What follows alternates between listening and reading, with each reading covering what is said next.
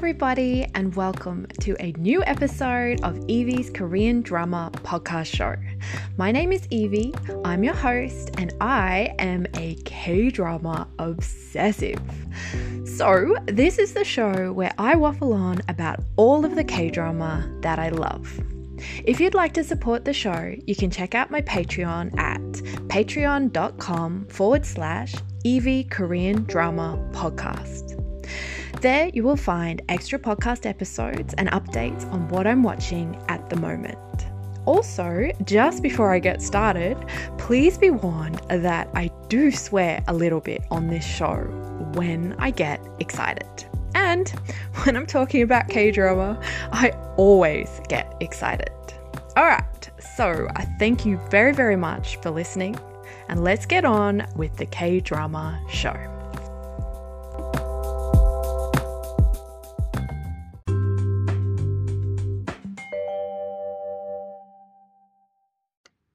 Hello, everybody, and welcome to a new episode of my K drama podcast show. Um, I'm actually here today with very special guest G. Say hello, G. Hello, everyone. So, this is a bit of an unusual episode because normally G comes on the show to join me for guest gabs.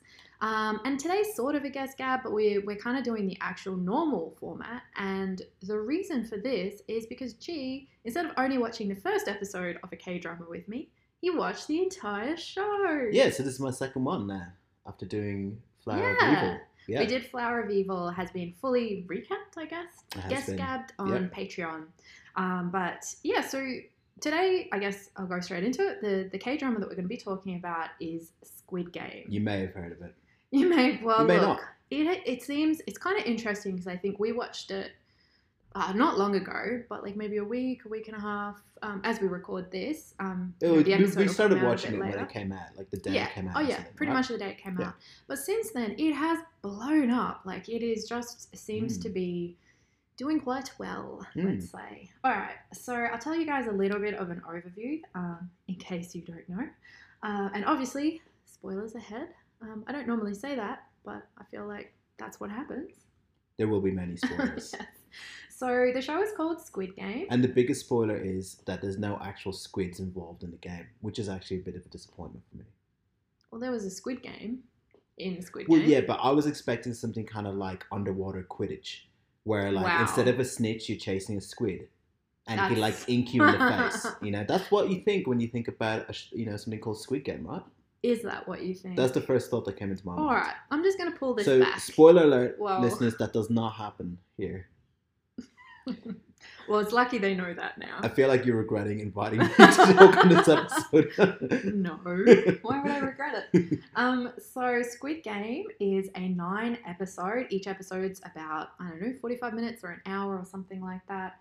Um, so it's only nine episodes. It came out in September 2021 and it is a Netflix K drama, which of course means that it looks amazing. It's got heaps of money and it's a bit more experimental, I think, and can, you know, go a lot further with violence and Mm. themes and stuff like that than the kind of network K dramas can um, because of, I guess, censorship. Who knows? So this is not the kind of show where someone stabs someone with a knife and then there's a little blur over the blade so you can't see it. no, this is the kind of show where they zoom up on the knife going into the body multiple times, and This then the just like fact. focus the camera on that for like ten minutes That's exactly and force right. you to watch it, and then you have to move on to the next scene. Um, that's so true. uh, so overall, Squid Game for me, I fucking loved it. I thought it was amazing. It's addictive. It's exciting. It's very very, It's very dark. Um, yeah, it was really really good. I just I could have just watched it in two minutes, the whole thing. I think one after another. I think also, I think Squid Game is, and this is, you know, you know me, well, maybe you don't, listeners, but I'm I'm not a K drama person, and uh, I think that, you know, after watching something like Flower of Evil and comparing this to Flower of Evil, they're very different, but you know, I think Squid Game's a good example of why these the shows should be shorter because nine episodes is just like totally enough to just Mhm. every part of every episode in this show Super tight. just super tight and it was really compelling No filler. and just kept you going. There was no filler, nothing that was just sort of shoved in there to stretch it out to fit like a 16 episode format. You know, which is you know, spoiler alert for that other show, Flower of Evil, Hmm. that we also recapped. I feel like there was there was a lot of elements like that. That if Flower of Evil was Had been shorter. if Flower of Evil was nine episodes, that would have been like solid as. it was still a great show, though. I'll say. It, wa- it was great, but not like this though. I think personally, I think this It's is true, this is a whole nother level. This one is a tighter, like the writing I think is great Yeah. and it really the pacing is amazing. Mhm, And mhm. there was points with this one where, you know, we only had time to say watch one episode that night and it ended on such a cliffhanger that we just had to watch five minutes of the next episode Just just, to to, find find, out. out. Yeah. Like it was that and that's when you know you got a good show because you're really like it's really pulling you in to, to binge it like you Mm. know and you don't feel yeah you just feel compelled to watch the next episode whereas i found like say with something like Flower of Evil, i was like we watch an episode i'm like okay i need a break you know because I don't know. I felt differently. yeah well it. there was some books i think but anyway that's that's, that's a, a whole different. that's a whole different That's a thing different yeah. podcast. i can't help but compare though because these are my two sort of like enough. you know through experiences I with, the- with a have whole to say that one thing that Squid Game has made me very excited about is that I got to watch an entire K drama with you, and now you're on, you know, in my podcast, kind of waxing on about how awesome it is. That makes me very happy. Well, look, I don't, I don't want to burst the bubble, but I've, vo- I've already voiced my my opinion that I don't actually think this is a K drama because I don't know what if it, if any television show that's made in Korea is constitutes a K drama, then I don't know what a K drama is. I think we need to draw some distinctions here. I don't know that we do. And I really don't think that Squid Game is a K drama. To me, Squid Game is like it resembles more like what Korean movies are like, and it doesn't have any of the ah. K drama isms that I've seen so far. And you've really you've you've I fought back on that. you have thrown a lot of K dramas at me, and I've not seen a single K drama. The only one thing I could say in Squid Game that was a little bit K drama ish was probably in the first episode, yeah. where there's a lot of like, you know, the main guy. We're going to talk about Well, that. yeah, there's a lot of like, you know, him shouting, which is like a very typical K drama thing, like, you know, middle aged guy. I aged wouldn't guy. say that that's a yelling. K drama trope. No, but like just yelling about things and like, Yeah. oh, take it down a notch. And but pretty much beyond that, like I can't see any resemblance to anything K drama ish at all. So I consider I don't know this- how I feel about that. I consider this to be a television show that was made in Korea. So I don't love that. I don't love that at all. That's I think okay it's a. K drama, and I think that K drama. I feel I feel like you're you're Well, I feel like claiming you're this saying this incredibly successful thing under the banner of K drama. what? I feel like you're trying to say that because this show is great, it's Mm. not a K drama, which offends No, no, no, me. no, no, no. I just don't see like no, no. But I don't actually don't see the same qualities in this show that we've But seen I in watch any other heaps shows. of K dramas that don't necessarily have those. Like, yes, there are some very particular K drama tropes, but not all K dramas have those tropes. But there's always some little corny thing in here there. you know? Wow. Like there's always I'm like gonna a kick little. you off my podcast. Well, see you later, listeners. It's been good. While it lasted. We're gonna move on from this topic that is offending me.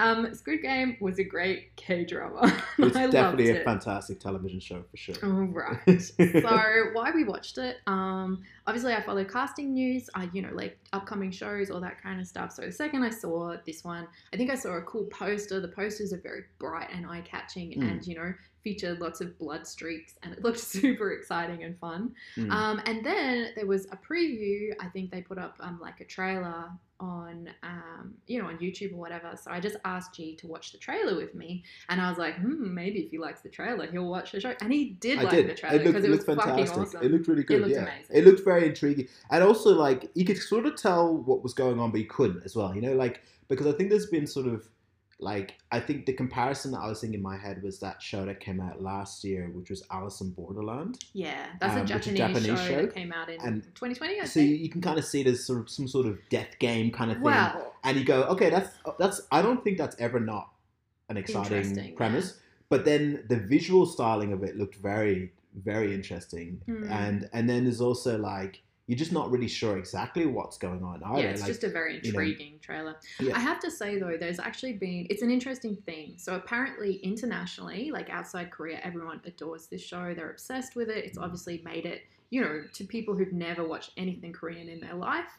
Um, so it's really, really kind of cross borders. But apparently, domestically in Korea, there's a lot of controversy controversy Oh, really? around it um, in the fact that it is very similar to Alice in Borderland, and Oh. apparently a few other Japanese like death game movies and mangas. And like, there's been a lot of accusations that it's like copying and stuff. Oh, But but, I that's just a general premise. sort of I think so right? too. Like- it's like if you you write say like a rom com and it has rom com elements in Yeah. it, then that doesn't mean you're It's a- copying other rom coms. Those are just that's I feel like it's what a, no one can make another genre death now. game thing. maybe yeah. since remember that movie Battle Royale. Remember Well, that exactly. time That's ago? what they're saying. Oh, like this, it's like that. But Yeah.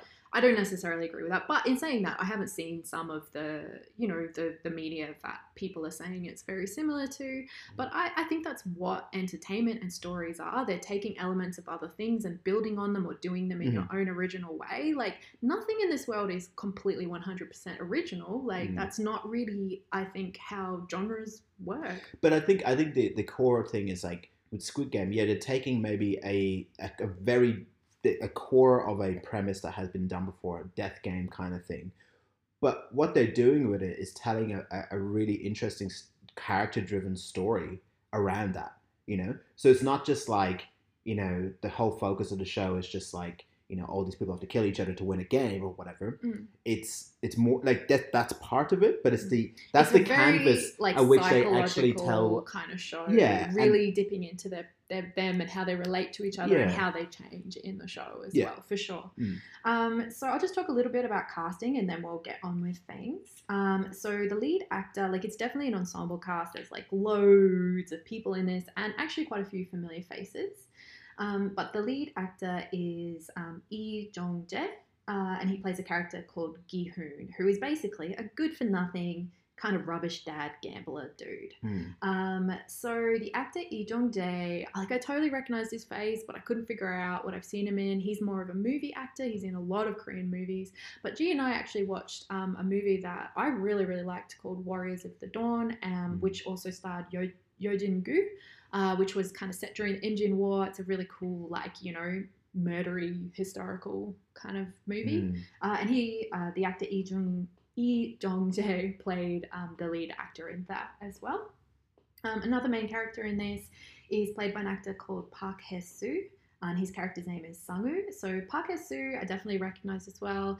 Um, but I think that this might be my first time seeing him. But I did look up, you know, other stuff he starred in. He was in Prison Playbook, uh, which I still haven't seen, and quite a few other things. So he's a familiar face.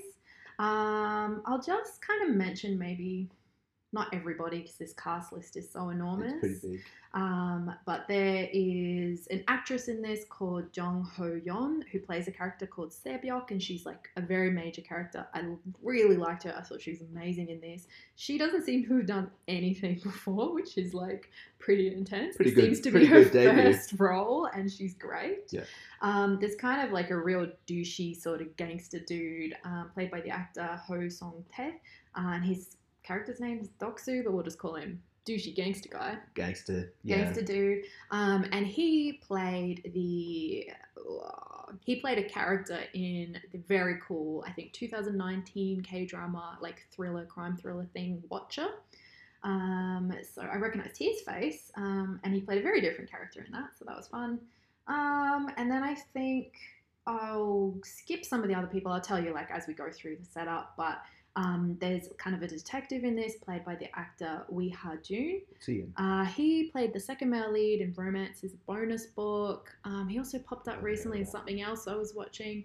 He's like, I feel like he's an up and coming sort of K drama like lead actor. He will be, I think, but I don't think he's had a lead role yet. Well, look, I reckon this is going to. I think he'll be getting a lead role. He did pretty alright in this this. show. Yeah, he's very good in this. Yeah. Um, but I think like he's had quite a few. Like he's a very recognizable face that you'd kind of imagine would have been moving to I think male lead status pretty soon. Anyway, but I'm sure this will give him a huge career boost. And there's also some mad sort of like little cameos, Oh, which really? I can't find in this list.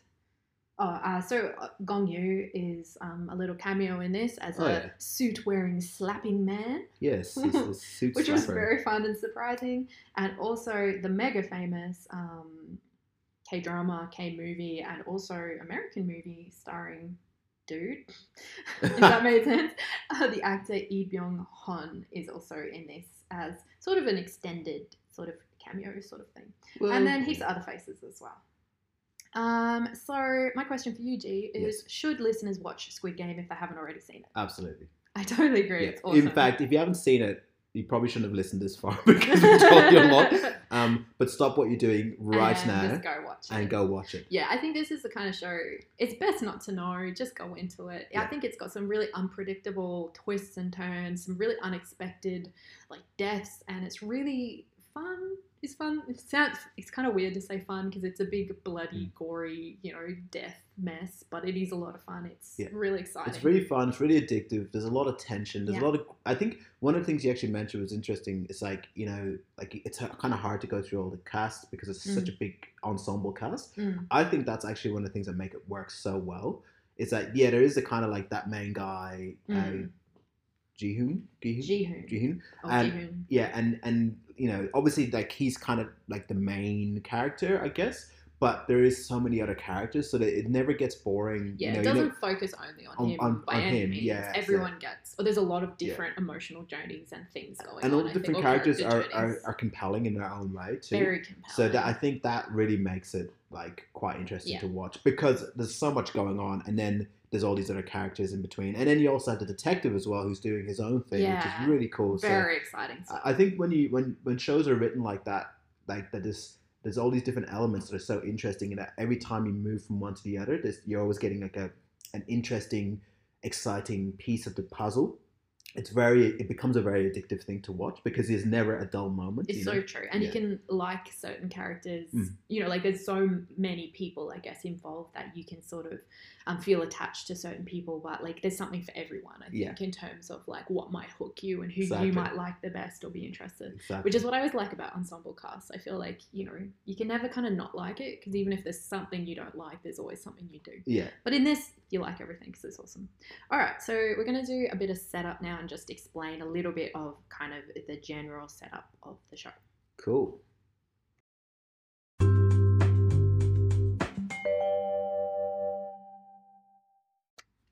All right, so I'm just going to attempt to do a little bit of a setup, which will just be the first part of the drama Squid Game to give you guys an idea, or you know, if you've already seen it, remind you what the hell it's about. So we start off with our lead actor Lee Dong Dae, and we get introduced to his character Gi Hoon. So it's modern day Seoul, um, and Gi Hoon is not living well.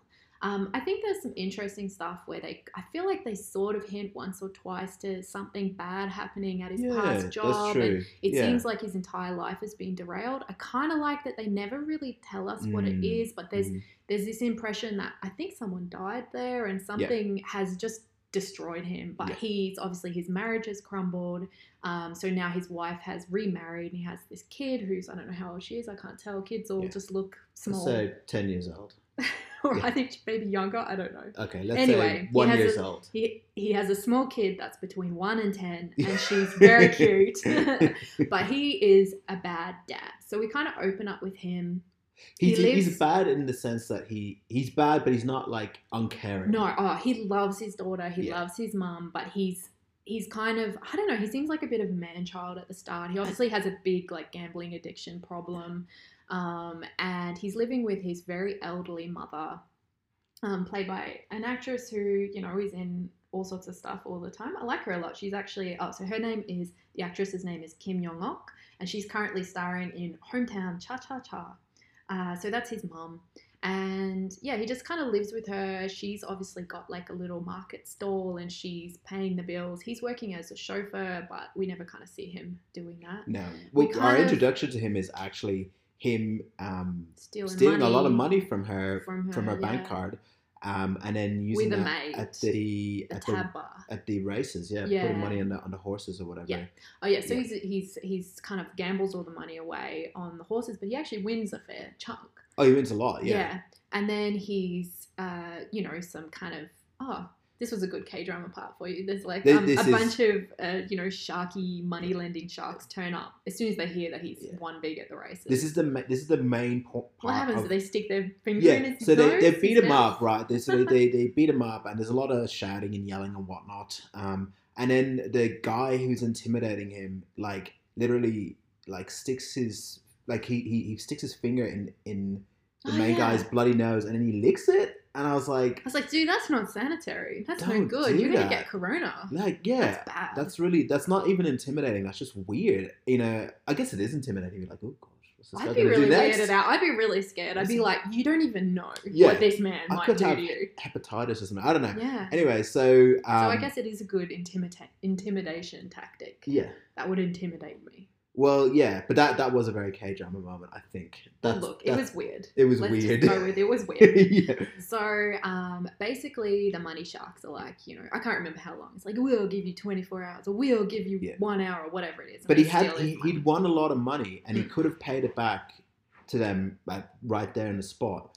But he actually, while running away from these gangsters, he bumped into uh, a woman, and they collided, and she actually Oh, yeah. stole the money, and that woman is actually Sebyok. Yeah, so the woman who steals his money is played by the actress Jung Ho Yeon, uh, and her character's name is Sebyok. So she's a young woman, um, and we do find out later on. And again, I really like the way the backstories are kind of delved into. I think it's very, like, it's not heavy handed, it's just you find out little bits and pieces as you Mhm. go along. But we do find out that she is a North Korean refugee. Mhm. She's fled North Korea with her very young brother, who's now in a family home, but she's obviously aged out of that. She's trying desperately to get her mother out of North Korea, and every time she's kind of gathering money through probably, you know, not totally illegal means, she's kind of losing it to people who are, I want to say, taking advantage of her desperation to pay money to get her mother out. So she's a very unhappy Yes. individual. Mm. So um, your main guy Gi-hoon realizes she's stolen the money, which then fucks him up because he can't give the money to these money sharks.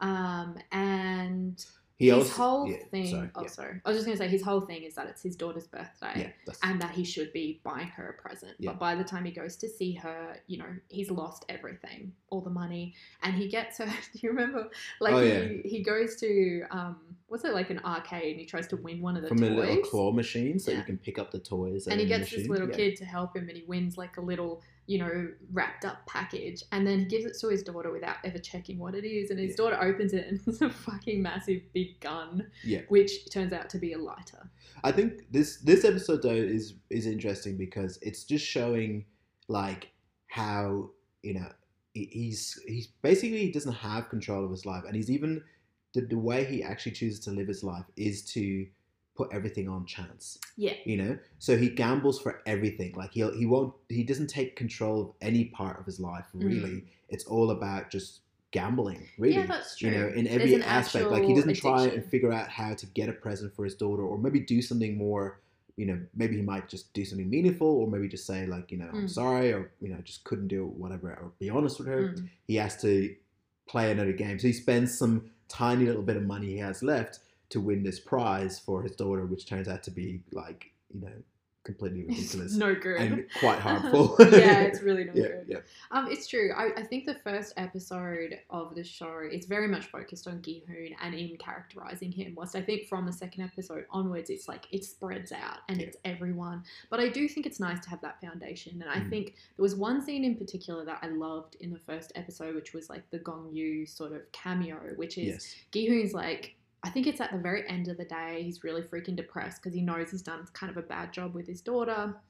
And I think at this point, I don't know if he realizes his daughter's going to, you know, he, the mum is going to, and the stepdad are going to take the daughter overseas um, to America. I don't know if he knows this yet, but whatever. He's like super down because he just looked like a fool in front of her, basically. Um, and he's sitting in the subway, and Gong Yu turns up, and he's like, you know, very well put together and slick in a suit and a businessman, business case thing Mhm. and he offers to play a game with Gi-hoon. And it's this mad, like, kind of, I don't know, it looks like a um, kind of folded piece of paper, and you have to throw another one at it. Yeah. And if it, you know, if you're able to flick that piece of paper up a certain way, so it's facing a certain way, you win. it's a basically it's basically pogs for adults I don't know what Pogs is. So you grew up in a different part of the world. Okay. Pogs is the the 90s sensation that swept the world or most of the world. Didn't sweep Oh, the world it- where I grew Oh, up. it swept the world. So Pogs basically is a game where you have a little stack of little circular cardboard pieces, and you have to throw what's called a slammer on top of the stack and Ah. flip the pieces. And the ones that get flipped a certain way, depending on what your rules are, you get to keep. Now, Pogs can get very, very But heated. we're not here to talk Hang on, about hang on. Pogs. just just so everyone knows, Pogs can get heated, right? Because if Mm. you're playing for keeps, you might lose some of your Hard earned hard earned pogs. Pogs that you earn by getting your parents to buy them, presumably. so this is kind of like pogs, except the stakes are um, public humiliation Yeah. and um, mainly maybe just winning a little bit of cash. I'm going to presume that it's a like this version of Pogs or whatever Yeah. is a Korean children's game because all of like the whole show kind of revolves around that. I think. Yeah. Um. Gosh, I so could really go again with pogs right no, now. Talking about I'm that. not playing Pogs. you don't with want to play pogs? No. Um. Dang. So basically, Gong Yu's like, if you, if I win a game, I get to slap you. I get to strike you in the face, and if you win a game, you get this entire briefcase filled with cash. And so Gihoon's like, fuck yeah, this was it sounds a great. briefcase full of cash? I thought it Uh, was just like it a was wa- like- he had a, a certain amount of money. Yeah, you're right. And every time you You're win the game, you get a little you get, lump you get a lump of money A lump of Yeah, coin, Cash. not coin, uh, notes. notes. A Yeah, lump of notes. Yeah, a lump of note. yeah. Um, so of course Gihoon's like, yes, please, because he's money hungry. Um, well, no, he and I really, really liked this scene because he keeps losing. Gihoon just loses and loses. And we end up like with a montage of Gong Yu just like Slapping. slapping this dude in the face until Gihoon's entire like half of his face is like really intensely kind of you know Welted. welted and blood blistered and it's really fucked up. Um, but Gihoon is so focused, and then at the end, like after this, you know, big long montage of him losing, he wins one, and he's so excited, and you see how the emotion of winning is just like so overwhelming, and he's getting ready to slap Gong Yu in the face, and Gong Yu's like, "That's not what we're playing for. We're playing Yeah. for the money," and you see Gihoon's face just like, "Oh yeah, He forgot I what wasn't playing. playing Yeah. to slap you. I was playing for the money, and it's like this idea. He's so lost in the game. He's so addicted just to that gambling, risk taking, Yeah. that he doesn't even know what he's doing and it and, for. and that's the thing. So this this whole thing is a test to If see he's the right kind to see how addicted his brain is just to the elation of winning. Yeah. So I think the whole game is rigged. Oh, so that they can't possibly win on the first go or win evenly Oh, enough. I see what you mean. You know, I think it's the, the game is set up so that to see how far they'll go and keep going and going and going just to win at least once. Mm, Um, and because that's the people they want to select for the game, the people who Yeah. will who will just desperately keep going No just to what. chase that that sensation of winning once, no matter what, no matter how Mhm. many times they get hit or how bad physically the experience is. They're fully addicted to that, and it's it's quite sad because you see how badly addicted he is Yeah. to that, and how little he gets really back for Yeah. it. I mean, he gets some and he's money, so happy at the you know, end, but but- he's got this face that's fucked up, and he goes home to his Which- mum with this mad face, and So he has like no dignity at this No. point, you know. None. Yeah, it's a very. You're right. It's. A, I think it's such an interesting scene because I think it tells you so much about his character that we, you know, we understand what's going on with him, but that's the point where you understand what's going on inside him. I think, which Yeah. was a really great way to kind of flesh out his inner world. I And think. also, I think by doing this in this first episode and going into depth with it for him, they don't have to do it for everyone else afterwards. Mm. They kind of make it known.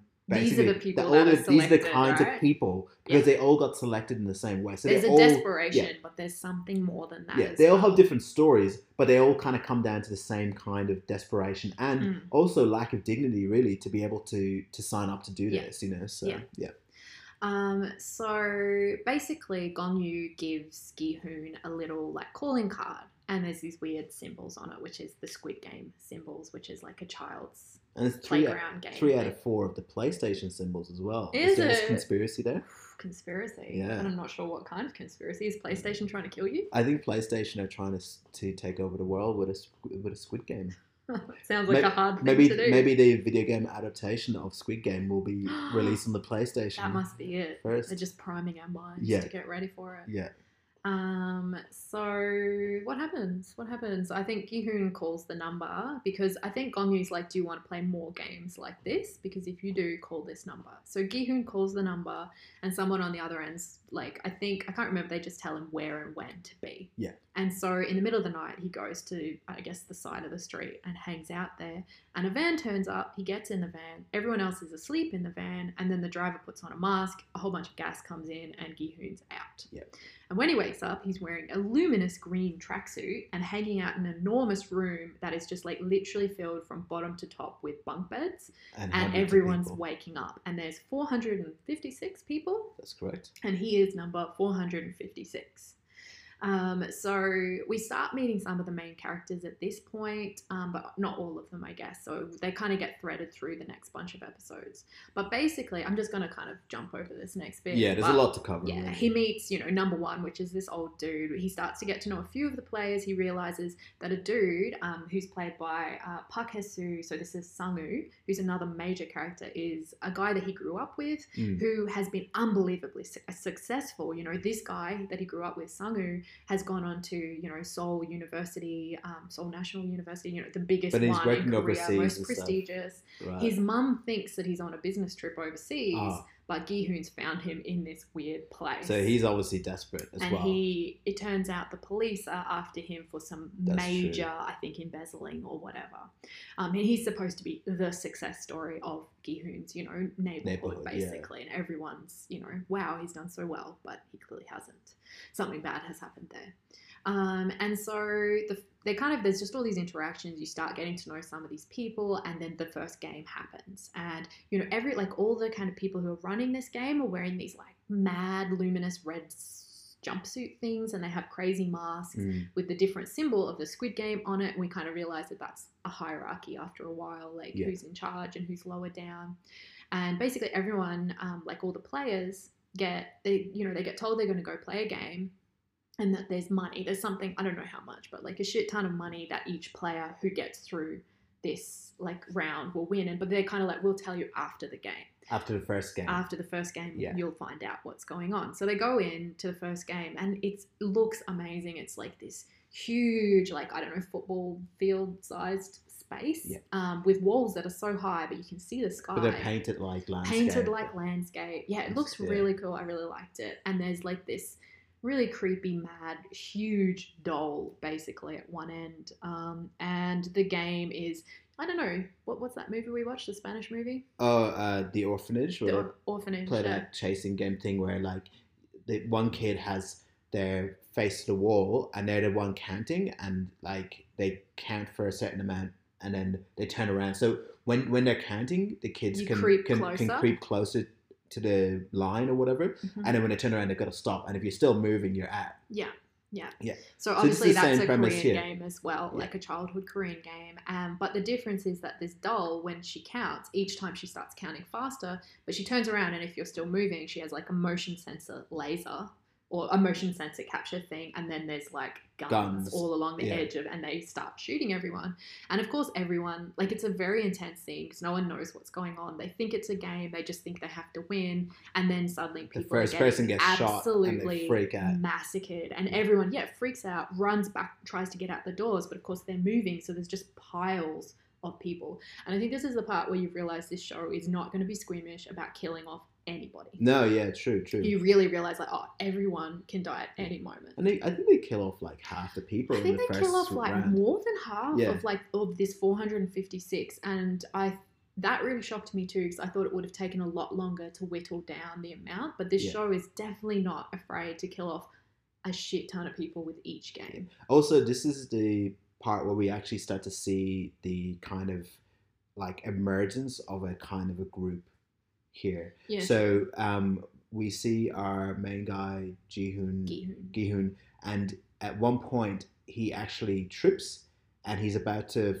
like fall over when the motion sensor Mm. is is looking at him. But another character grabs him and holds him still, and this character is Ali. So Ali is played by a dude or an actor called Tripathi Anupam, and I've seen this dude in dramas before. What did I say I'd seen him in? Oh, I'd seen him in um, Hospital Driver? Playlist. No, I haven't seen Taxi Driver. Okay. Well done. I haven't seen Taxi Driver. Apparently, he's in that. He's also in um, Hospital Playlist first season, I believe. Yeah. Um, so he's a familiar face. Um, and in the drama, he's from Pakistan, and so he's like um, an international worker who's living a pretty tough life in Seoul and has a wife and kid. We find out. Yeah, it's trying to make. But anyway, he's a nice dude, Yeah. and he doesn't need to, but he helps our main Yeah. character Gi-hoon and saves his life. Yeah, and also uh, Sangwoo, he he also sort of helps him in a way because he he's I don't know who he tells, but he says like you should be like aligning yourself behind people. Is yeah, that right? Sangwoo. So Sangwoo's the childhood friend who's embezzled money, and he says what you need to do is find someone and follow them. So go Yeah. right behind them. So if you're still moving Yeah. slightly, she won't. The motion capture won't see. So you can see already like he's quite clever in that he's he's figuring out like how Yeah. these games work as he goes. So they're kind of figuring out roles for them, and also they're kind of seeing them kind of come together because obviously Ali helping our main guys, they're gonna you know he's gonna be a little bit indebted to him, Yeah. and we also see uh. She takes that advice too about hiding behind. Well, she's doing I it think she she's doing it So- herself, but does she overhear? No, I Oh, don't no, think she okay. does. We see that she's doing that exact same thing somewhere else in the group, but she's doing it behind this really scary gangster guy played by the actor Heo Sung Tae. So this gangster guy is obviously someone she's had very bad dealings with outside, you know, in the real world, and Mm. potentially has, you know, he's after her basically and wants to kill her, um, and that's why she's hiding behind him. And you get this. It's very intense because there's this moment like she could push him and he could die. And I Mm. think she does push him, but at not a good moment, so he survives.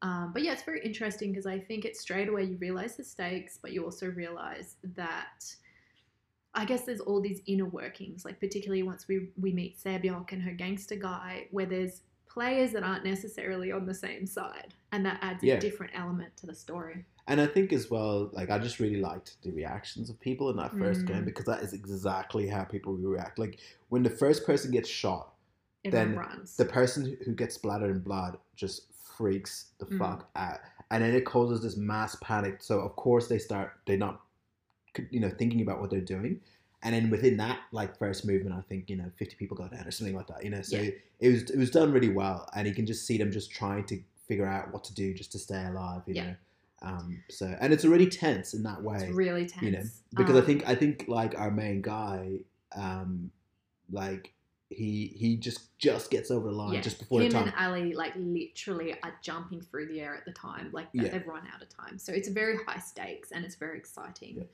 Um, so after the game, they all go back into the bunk room and everyone's freaking out. They all want to leave, they hate it, but then you know the kind of red wearing dudes come in and kind of explain how much money is at stake. Mhm. But there's still a lot of back and forth. Some people want to get the fuck out, others want to stay for the money. And Yeah. so they're told that there's a majority votes, and if the majority want to leave, the game's over. Mhm. And so this was This really is- interesting too. really unexpected actually really Yeah, unexpected. yeah. I didn't think they'd have that level of choice. And Yeah. then, you know, everyone lines up to vote. And I was really surprised by seeing what some of them vote. Yeah. Because you kind of think that they're there for the long haul and you really don't expect them to vote to leave. Yeah. Um, and most of the main characters actually do vote to leave. And it is a majority. And they're all. They all go home, and I was super surprised. it was really interesting as well because the old man character we were introduced to before the first game he's kind Number of one, he seems really gung-ho and he and I, I was just thinking like because he says he's got a brain tumor as well he's about to die. so I was like, oh, this guy's gonna vote to stay in Yeah. for sure. I And, was he, and so his, surprised. This is the last vote, isn't it? Something like that. Uh, I don't think. I think Gihun was actually the last vote.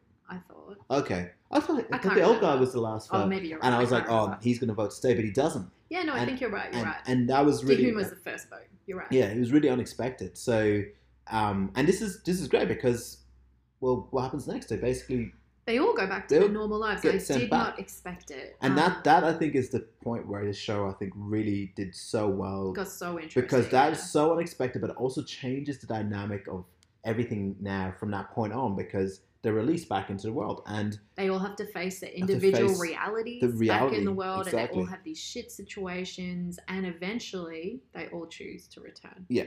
And that was a real surprise, but of course that changes the dynamics once they return because they know what's at stake. Exactly. They know the money that's at stake, and they also know that if they lose, they die. But they're all there anyway. but they're completely committed now. yeah. You know, Yeah. Yeah. And then, um, you know, so they find out there's five more games, there's six total, so five more games they have to play. Um, but they also realize that if you do a bit of murdering in the bunk room and someone dies, then more money, every time someone dies, more money goes Yeah, into the pool exactly. of winnings. yeah. So that changes the dynamics. and it's really clever actually. very they they do things in the game like there's this one part where after the game, or I can't remember at which point, but they're getting their their one of their meals fed to them, and like all they give them is like a boiled egg and a bottle of a like soda. a soda but water. the soda is in a glass bottle. Yeah, but it's also they're underfeeding them too. Yeah.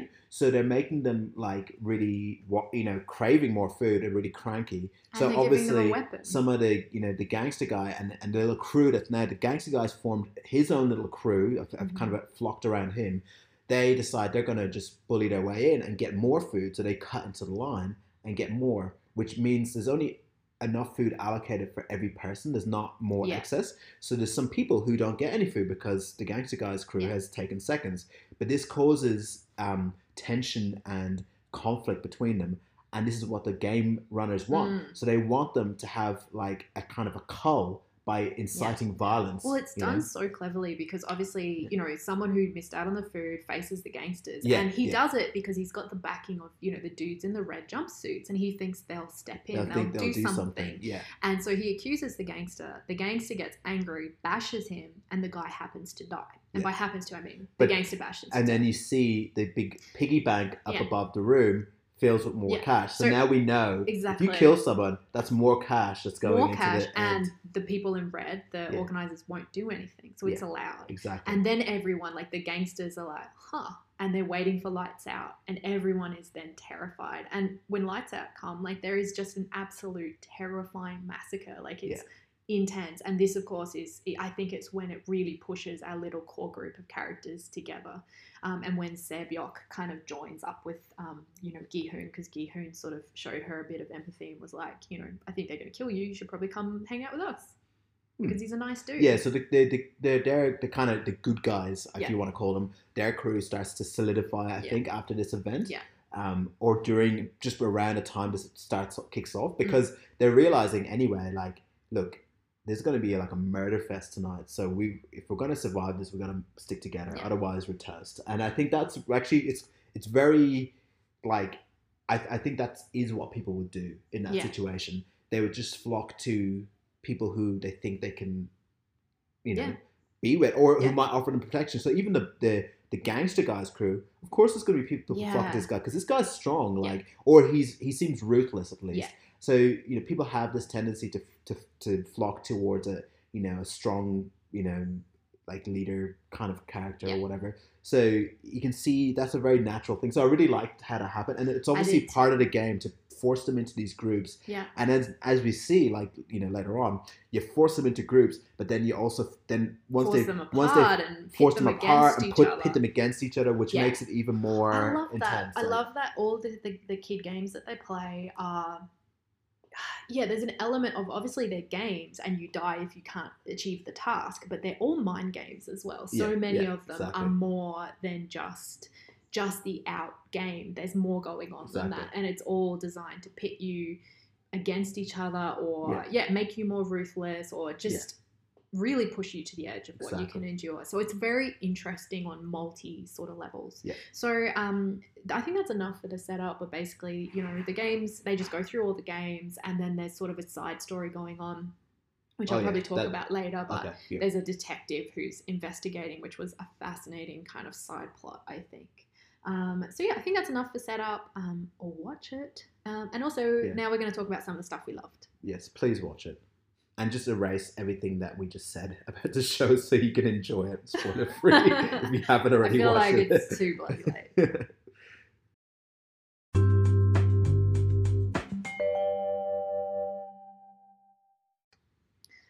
so now um, we're going to talk about the stuff that we loved about Squid Game. I'm going to go first. Is that all right? no, I'm just going to go through my little dot points, and then um, I asked you I to think write we should. down. No, I think if we're if we're going to decide who goes first, we should play a game of Pogs to decide. I'm not playing Pogs.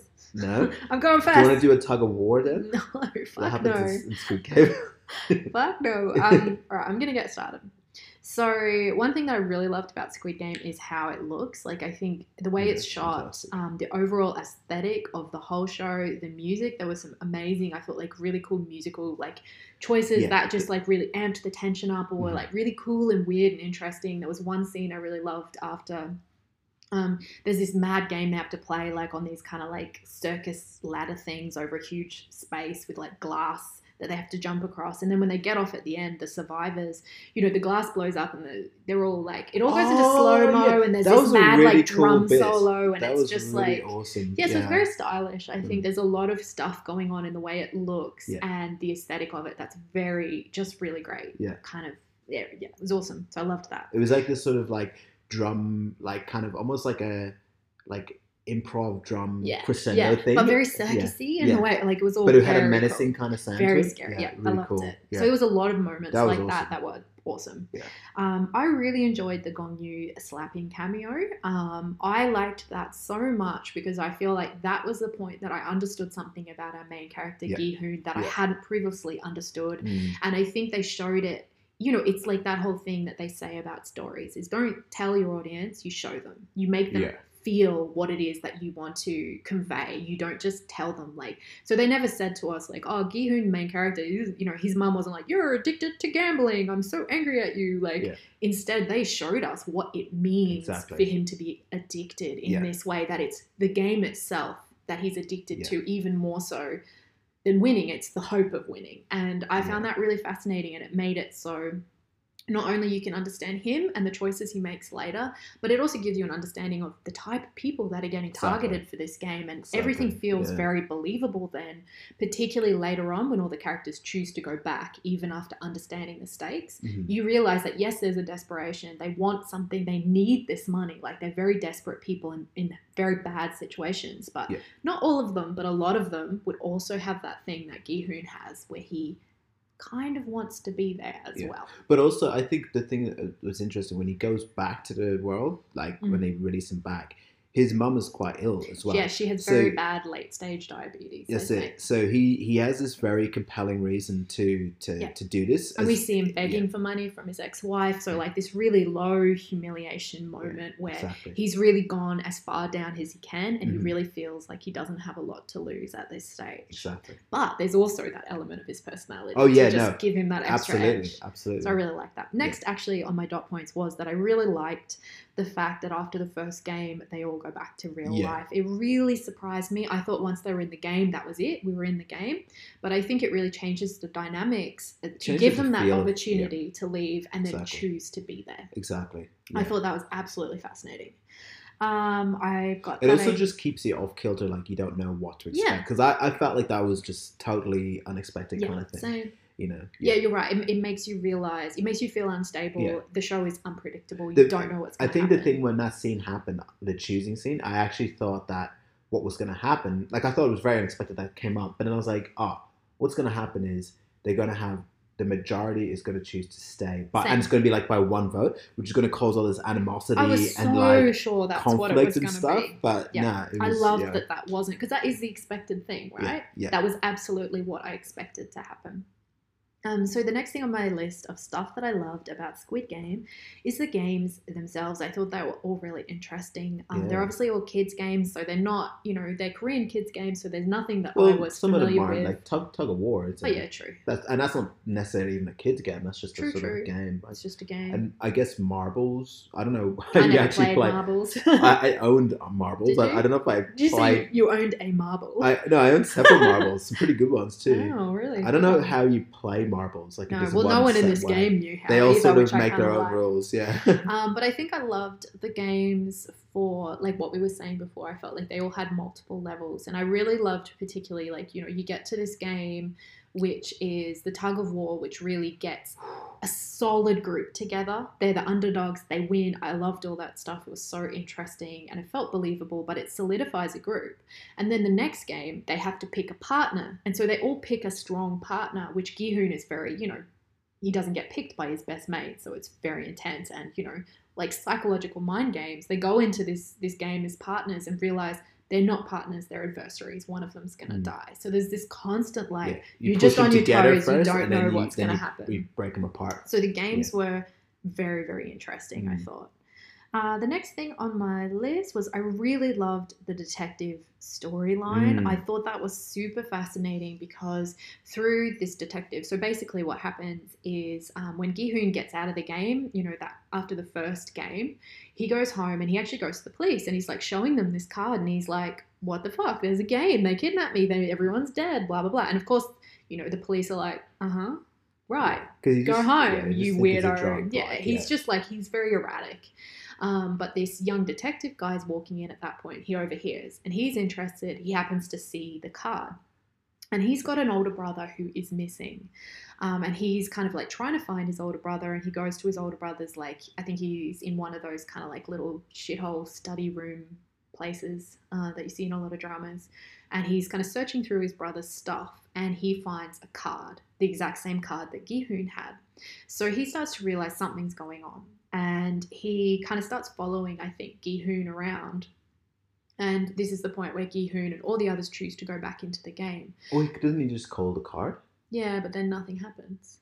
Oh, he does he find out where to go? Yeah, I think he Oh, finds does out he? where to go. Anyway, I don't really Because remember he- how, but he ends up. Oh no, no, no! Yeah, I think you no. I think what you you're right. He Yeah, I think he's follows just following. he Gi-hoon. follows Gi-hoon and then he follows the car that Yeah. picks up Gi-hoon and And he then- actually then um, sneaks onto the little ferry that Yeah, he takes him sneaks takes onto him the where. ferry. Yeah. And this is actually really interesting. So he sneaks onto the ferry and then he hides in one of the cars. Mhm. But during the ferry trip He over, tends, to be unconscious. yeah, the the actual the red guards they scan every person that's there to verify their identity or something, Mm.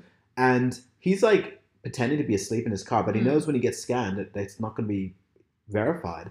So the guard who scans him is like, "Hang on, what's going on here? This isn't working." And he literally just chokes this guy out and throws him in the Yeah. water. And that was, I thought that was so intense. But I was like, this guy is not fucking around. Like I've actually, yeah, I that totally was brutal. agree. Like he literally just killed this dude. he doesn't know who, who- he is. who He doesn't doesn't know, know- if he's good or bad. he doesn't, know, what's going if he's on. being coerced to do this. Um, He doesn't know what this person Mhm. is, but he literally just kills this guy and just moves on. throws And he takes he takes the guy's suit, and that's how he actually That's how manages to sneak into the Squid Game. Yeah. I actually had that exact same thing on my list of stuff that I love. Like I think that that moment. So um, I forgot to say the detective is played by the actor Wi Ha Jun, who's the guy from um, Second Male Lead and Romance is a bonus book. Um, I really like that moment where he, you know, he does he, he kills that guy because I think again it kind of shows you, or it just changes the stakes of the story. I think Yeah. on how far he's willing to go, and I found that a really fascinating thing because I wasn't sure he was going to do that. Mm, And when he does, you're like, oh, it was unexpected. yeah, I think he kills a couple more people. He does it well after that. You, you're Yeah. not so shocked, I Yeah. guess. Um, but I really liked his whole thing because I think it gives you an insight into the inner workings of this Squid Game place, which is on a mad island somewhere off. Korea.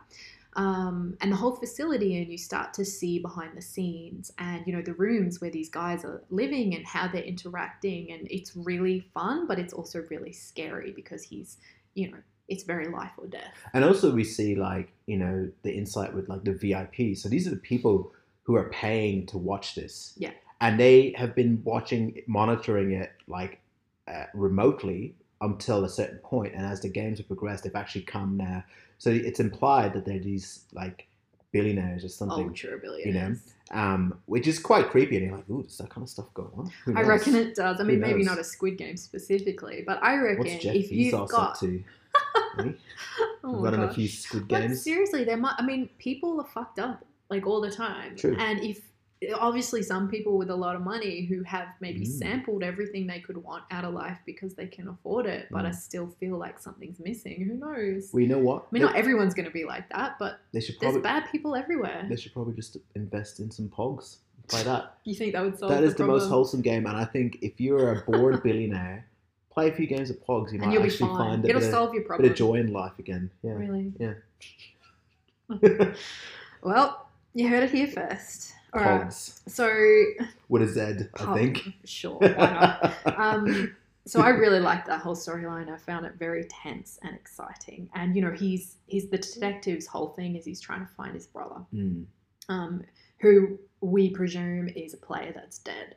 But at some point, you know, throughout, um, the detective actually finds some paperwork that he finds out his brother was in an earlier game. Yeah. This is the point where we realize there's been multiple games, and his brother won. They've been going for since the 80s, apparently. yeah, that's right. They've been Yeah. going for a long time. which is quite horrific if you think about it. There's a lot of people have died in these games. Like, yeah, yeah, exactly. Which is interesting though, because that would mean there's a lot of people every year that are going missing.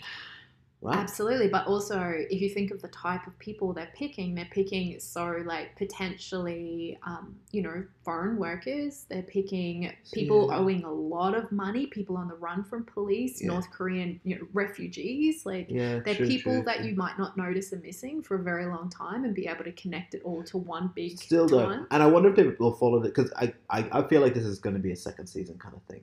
Like it looks, it was Well, apparently everyone's talking about that because it's doing so well. Um, but I just read a little quote that the director said, and basically he said he was so stressed while making season one that he lost six of his teeth. He didn't sleep, and he nearly died. And he doesn't want to think about season two right now Oh because my it was too much stress for him. Wow. But I'm sure Netflix is going to offer him so much money that he We'll might buy, have a, we'll buy you as break. many teeth as you want. Yeah, well, he said he says if he does season two right now, he'll have to get dentures.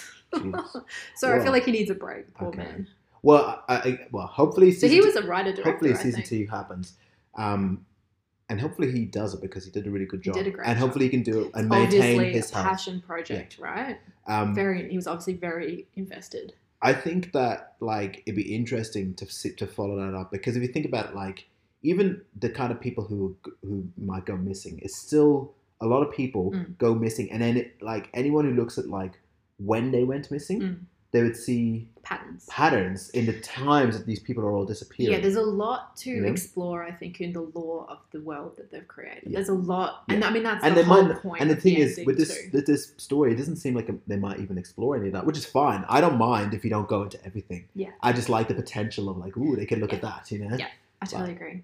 Um, I also have on my list of stuff that I loved. I just really liked all the characters. I found everything really unpredictable. I even really loved the characters that I hated. So you know, obviously you hate the gangster. There's a woman. Oh, he's called, great um. Exactly, he's, He's- great. he's you hate great him, but he's Messing things up for everyone. Like, yeah, Like, he's, such a good he's so good. Yeah. The other sort of half antagonist, half not is this woman called um, Mino, who's Yeah. incredibly unpredictable again. You know, I don't like her, but I loved her. But that's what you want people who are unpredictable Yeah. and potentially dangerous. Yeah. Because just to get through the games intact, like you think, oh, let's all just be working for each other. But having people of working course, against that's you, not how people work. you know, they can barely even sleep Yeah. at night because they don't know if they're going to get shanked Yeah. or something like that, you know? So, I thought the old shit. Yeah. I- true. Um, I thought the old man was an amazing character. Like you just Oh. keep guessing. He's Yeah. very odd, um, very interesting. I also really liked Sangwoo, the childhood friend who'd done so well at you know Seoul National University. He's calculating and he makes some decisions very early on to kind of throw everyone under the bus, which I found fascinating and interesting. Um, and I wanted to ask you, G, who is your favorite character slash characters? oh, that's very hard. I mean, uh, like, I think Gihun is great. I think he, he just, just a fantastic performance all around. Mm. from him and and someone yeah I, I obviously like him a lot as a character um i i liked a bit of everyone really um i really liked um i actually really liked the old man Yeah. um is, it, is this on things that i like now or what are we doing I was just asking you okay. character. Yeah, And then yeah, I, I like, like. I like the old man um, for reasons I'll talk about and, stuff that I liked. Um, the gangster I thought was fantastic, just to just to cause so much issues. Yeah, Um, the detective guy was fantastic. Uh, me, what, what is her- Minyo. Minyo? She was great as well. Unpredictable. I really liked how you know She kept swapping sides. she kept swapping sides. She was just looking out for herself. But at the same time, I kind of liked her more than the gangster because, like, she was just doing what she could She's to just survive. about survival. you know? Yeah. Um, but she also had, I think it was interesting because the game attracts people who are desperate. Mm.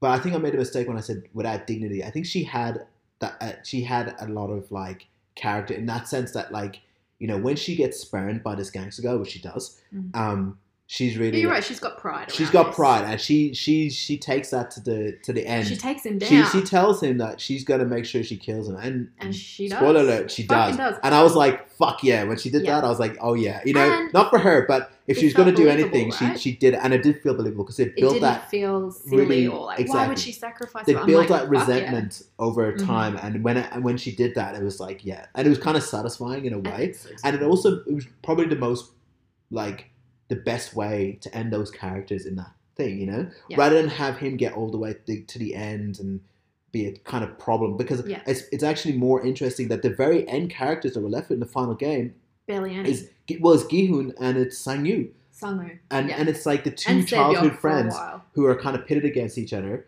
and it's also like you know with Sang is it Sang Sangwoo. Sangwoo he you've seen him just become more and more ruthless and more. Conniving to, Yeah. to to fuck over people that really, are really ruthless. like actually trust him, and and that's why it becomes it's a more interesting final game it really because is. it's like he's so brutal to these people who actually have personal connections Yeah. to him there. And it would have been bad if it was the gangster was involved there. I think at that yeah, you don't need that. you don't need that at that point. Yeah. But also, you're right. They kill them off at a point where you don't expect. It's still. I felt like, even though you know there's so many deaths in this, I kept feeling like every death came earlier than I expected. So there's Mm. still this unpredictableness to Yeah. everything that happens because I think of just the timing of it. Yeah. Which I really loved. It's your turn. What else did you love? Oh, okay. What did I love? Um, okay, so okay, so one of the things I loved about the reason I said I love the old guy was because I love to when I watch things to see patterns and things and try and guess what's gonna happen. And I guessed from like I think the second episode or something, or even the first. I feel like it I think it was it was I almost feel like the the first, as soon as he said, "Oh, I've got a tumor," you were like, Yeah. "He did it. He's the yeah, one." It's yeah, it was him. And because there was a couple of things, he has the tumor. He's this old guy, and he's player number one, Yeah. right? So I had this theory going from episode one that he was the one who's the mastermind behind this whole game, Mm. and I wasn't sure for a bit until we got to the episode where they had that um, that The nighttime marble. fighting. No, the nighttime Oh. fighting. And that's when I was like, no, he's the one because what we see happening is everyone's killing each other, right? And he's just sort of disappeared at this point. And then they're trying to find him in the midst of this massacre that's going on. And then all of a sudden, he's at the very top of this one bunk and he's screaming that he's really frightened and that we should all stop or whatever. And the front man is watching the feed of this. And that's when he decides to put the lights back Yeah. on. And that's when I was like, nah, it's got to be him. Yeah, it's yeah, got to be remember this you guy. were like, "That's Yeah. a signal. He's That's in signal. charge." He's he's in charge. That's a signal Yeah. to stop.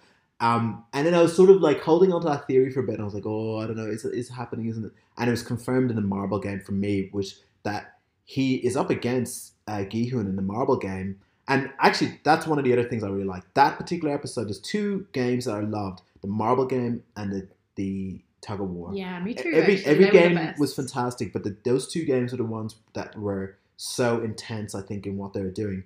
So in the marble game, you, you know, like you mentioned before, everyone has to choose a partner. They think they're choosing a partner who's going to work with them to play the game, but what they've chosen is an adversary. And Gihun is paired up with this old guy. He chooses him, maybe thinking that he's, he can maybe help protect him, but now he actually has to play marbles against him, and the person who wins or the person who loses Dies. dies. That's it. Yeah. And in that episode, we see that you know they, they decide to play a version of the marble game where I think a lot of them are playing this version where they have to pick a couple of marbles in their hands and they have to guess the number odd or even Mm. that the person has. And if you pick the wrong one, you lose the marbles. the marbles that you bet. And the old guy is winning really well, and Mm. Gihun is obviously like, "Oh my god, I'm gonna die."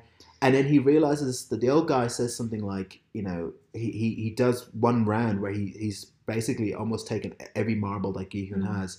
He wins. and he, wins he's, the he's close to winning. He has one. No, no. Gihun has one marble left. But he actually wins that round. Oh, he does. And then the He guy's wins like, the last- "Oh, actually, did you say even or odd?" And then Gihun changes his Yeah, answer Because the, throughout the throughout the you know the show, the old guy has been sort of like he flicks in and out of lucidity. lucidity, and I don't know how much of that is real or not.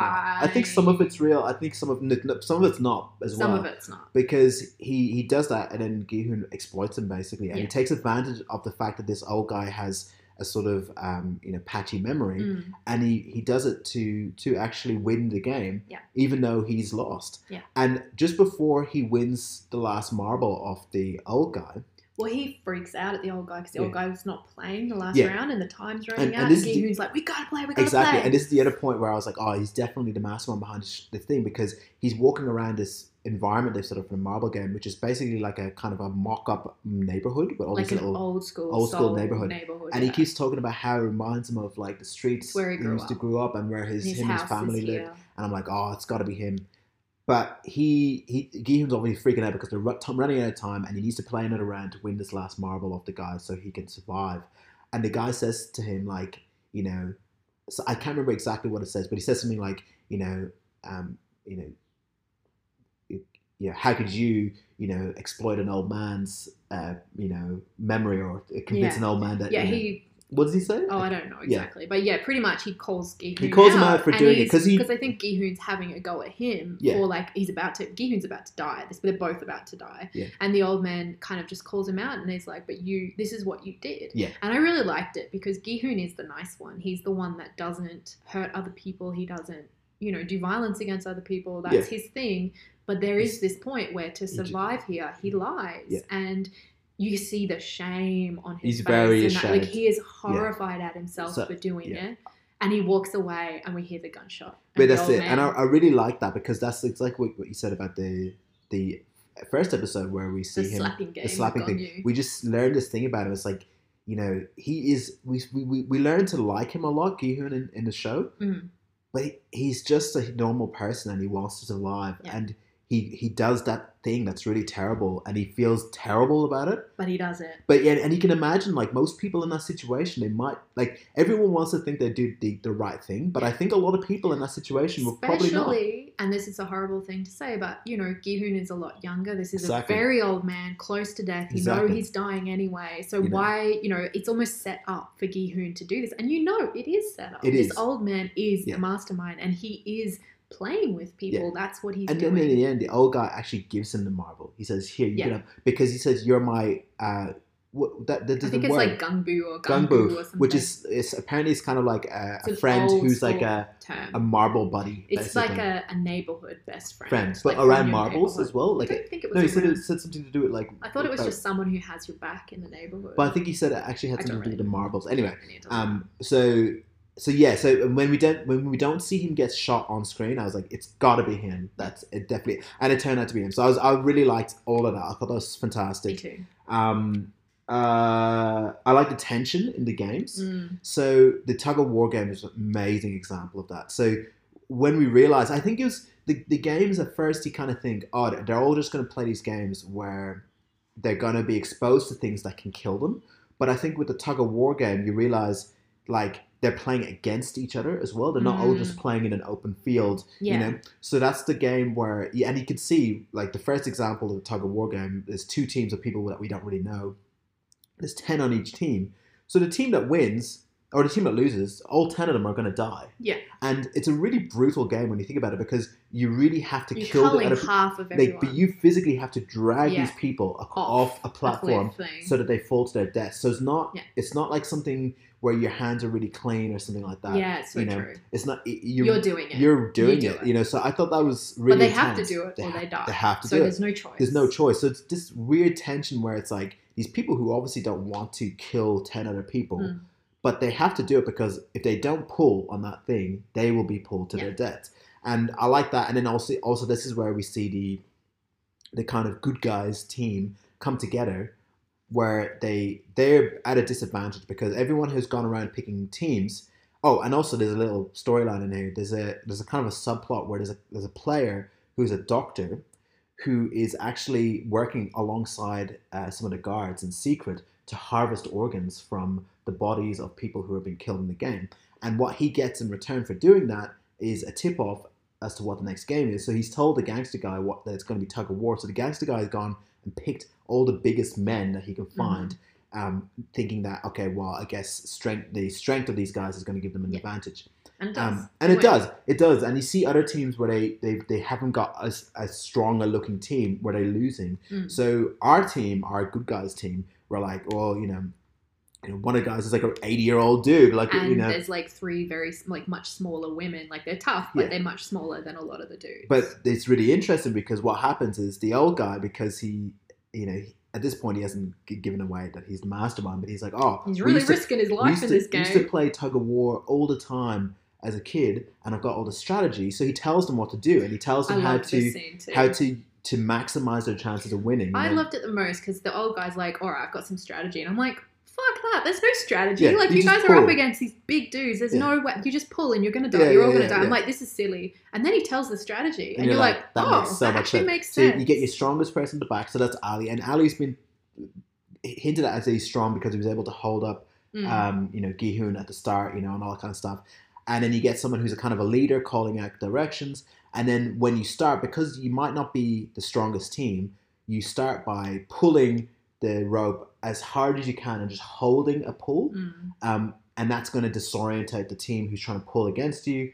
and then you do, you know, so it's really great, and they they they, they win the game. It's really fantastic. So I thought that episode like was really cool. The Marble episode was just like heartbreaking, and that's Yeah, in so many different ways because they've brought this crew together, but now they've all had to pit it. and they pit have all these against each other. different pairs who are Yeah. all one of them's going to die. So there's Yeah. a lot going on there that's very painful. and you see like watch. Sangwoo, like this is when he's he is. We already know That that, he's he ruthless. he's ruthless, He's but there to win. he really does it, and he and he completely fucks Ali over. He's about to lose. Like, Like, completely Ali fucks him over. Yeah. And Ali wins, yeah. Sangwoo preys on the fact that Ali is a kind Trust him, and he trusts him. who trusts him. Yeah. Who he's formed a bond with this and, man. and they formed. They've actually They've they, become they friends. show that relationship develop from the very start of the show onwards, Yeah. where Ali like looks calls, up to he him. calls Sangwoo Hyung, like his older brother. Yeah, like they've, they've formed exactly. a proper friendship. Hmm. And then Um, fucks him over, and fucks him over, Ali yeah. dies Yeah. because he trusts him, and it's very heartbreaking. Exactly. Um, so yeah, we see that happen in the pairs, and I think My other favorite one was Oh. the two women. Yes, so that was Sae-byeok great, yeah. and um, Sae-byeok has like a kind. You know, you get the impression this girl is very solitary. She has no friends. She has no family, like other than her little brother. So she's Yeah. very rely only on herself. But she sort of makes a friend, um, sort of like a tentative sort of connection with this Mm. other very young woman who's in the game, played by an actress Lee Yoo Mi. Um, and Lee Yoo Mi I've seen before in, um, I've just watched a few episodes of 365 Repeat the Year with Nam Ji Hyun, and Lee Yoo Mi was one of the characters in that, so I recognized her. hmm, Um, and I thought they, this whole scene was amazing. Just both of them share good. their stories, and It it's very good. heartbreaking. And then they play a game at the very last few minutes, and basically this new girl lets herself die because she thinks that.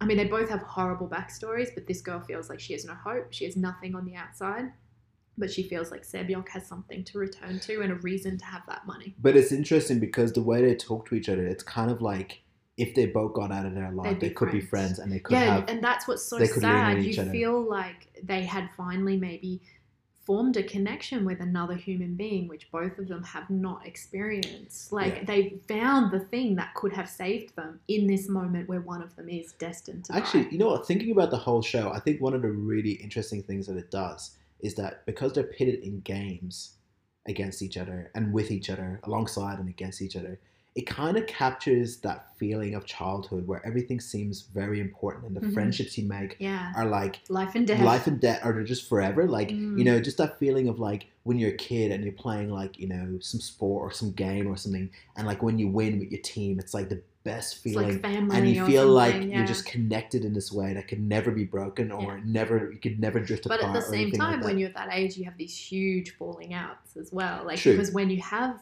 problems, they're huge. huge, You so- know, causing yeah. massive rifts. yeah So yeah, you're right. It's this very like heightened sort of emotional yeah um, experience for all these players. Yeah.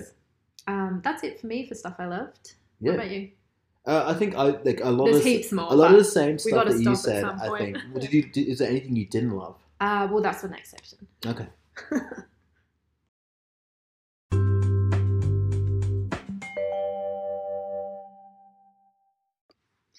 Okay, so now we're just going to move on to some stuff that I didn't love quite as much about Squid Game. I actually really love Squid Game, so I don't know. There wasn't really anything I didn't like about it, to be honest. Um, yeah you have to really nitpick you I gotta really nitpick. I feel like if I'm gonna nitpick, that I didn't love the majority of the first episode as much as I loved the show once we got stuck into the game. I think Mm. from the point of like that slapping game, like the Gong Yu cameo onwards, I was obsessed. But I think the start, um, I didn't mind it, and this is me nitpicking, but I wasn't as invested when we first just kind of were following Gi-hoon around as he does his thing. Um, but then I feel like everything just upped a Yeah. level, became so tight. It became such an interesting, tightly written show after that point. do that was you, just personal. Do you think like it's one of those things though that in retrospect all that stuff is actually more meaningful? Very interesting. Um, and I think, I think you're right. Uh, that's actually probably quite true because would I have sunk into the show once it gets going? Like it really is breakneck speed once the Mhm. game starts. From then onwards, there's so much going on with so many people that maybe that slower beginning just focused in on Gi-hoon sort of running around the town was a good place to The have that slower beginning to create the foundation. I just feel like it wasn't as splashy an opening as the rest of the show actually is. Mhm. So when I think of the show, I don't like that part as much. But perhaps it was a necessary beginning that actually, yeah, works Mm. as a foundation. I don't know. Mm.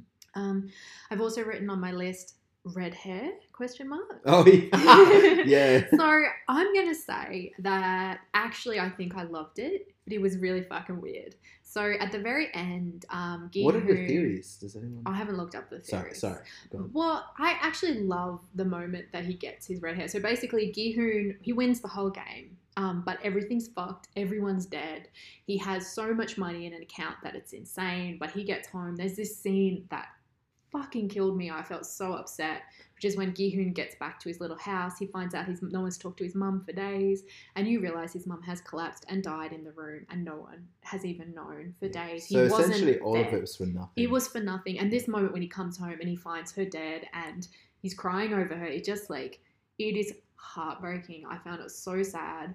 Um, and then we flash forward a year, and he's basically just living as you know, just homeless. he seems homeless. Yeah, Yeah. he's got nothing. Um, he hasn't touched the money um, at all. And he's just living, you know, he's like really hairy and stuff. And then um, all this stuff happens, whatever. But he goes to a hairdresser. He decides to use the money basically. And he goes to a hairdresser and he's still like just a zombie. He's like in shock. He's so unhappy. And he looks at the wall and there's this really old, like, is it from the 90s? And it's like, It looks a pretty Oh, nice. it looks like a woman, a white woman from Yeah. the 90s with Yeah. like the maddest red emo hair I've ever seen. And he, he just looks at it. And then the next thing, he's walking out of the hairdresser with mad red hair. Yeah. I think I loved it, but it was weird. Um, but I kind of liked it. The moment when he looks at that weird picture, I was like, all right. I kind of feel go. like it was just sort of, you know, almost like, you know, they've come back to the real world. He's really traumatized from all of this, um, and that's why he can't do anything. Yeah. and- And, when he does try I- to do it, he and I does think it it's wrong. like, no, no, I just think it's just that, a representation. no, even just that he's back in the real world, and then it's just that that red. It's just that gives you that sense of that heightened reality that you get when you're inside the game, because otherwise. Meaning it's he it's hasn't too fully dreary. left. it's too dreary. So there's still some. He's got a little bit of something in him. He's kind of rekindled his fire, but it's represented with that It's that vibrant. connection to the weirdness and the Vi- vibrance exa- and the yeah. childishness of the game. Yeah, maybe. something like that. You know, That's so kinda fun, I yeah, like because that. otherwise it's just too. It, it- every the palette is so bleak Mm. that it doesn't. It, it doesn't suggest that kind of like um, the kind of I don't know, uh, not excitement, but like the the vigor of having to do something. Mm. You know, because when we were introduced to that very bleak looking Mm. sad career, right? It's uh, initially at the start when his life is just Yeah. almost at the rock You're bottom. right. It goes so, So, vibrant Yeah, in the middle in exactly. So it's like it's kind of like he's lit up again with a bit of something to and do. And he's you know. carried something maybe he learned Yeah. in that time through with him. Some But- sort of fire. And, and also maybe it's I, I kind of think it's also like a representation that like it's kind of like he is being scarred by this thing, but then he's choosing to own it. But it's it's so visible because it's, you know what I mean. Like it's it's Yeah. it's not something he, that he can ever get past now, like because it's Mm. changed him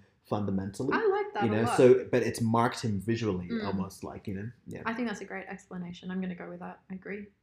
Um, something I didn't love was that you guessed that the old man was the culprit immediately, thus spoiling it for me immediately. And I never would have guessed. I would have been really shocked. So Oh, but we know there was still a bit of like uncertainty. Uh, I don't know if I would have guessed until probably the point where he dies, Dies little umlauts with my fingers, dies off screen, and then whatever they are, little, little finger bunnies, and then um, you know, you see the back of, you sort of see a dude sitting, like a rich guy who you know is in charge, and Oh, you see yeah. him put on or take off this mad, like jeweled rabbit mask, and that's the point I would have guessed, but I probably wouldn't have guessed till then, and that was like episode eight, so I was kind of frustrated. yeah. Thanks for that. Yeah. Oh, sorry. that's all right. Um, it. yeah, it's annoying because you're really good at picking these kind of plots, which I I'm more likely to just watch the show and enjoy it when it tells me. Anyway, uh, this is sort of on my. It's not really stuff I didn't love, and I already talked about it. I just really liked that the marble scene with the two young women and that whole thing, but it hurt. It, I found it really, really sad. But I loved it, but I kind of hated it because it was so sad. But it was great. Yeah. Um, I didn't love that when Gi-hoon wins all that money. You know, the last scene that he has Yeah. with Sae-byeok, Sae-byeok is dying of a glass thing in her belly, and she's like, "Hey Gi-hoon, do you want to like use Look all the money you brother?" win to look after my little brother who's really fucked and has no family?" Mm. And he's just like, "Shh, don't even say that." And then the next second, like Sangwoo's come and slit her throat, which is fucking charming, of course.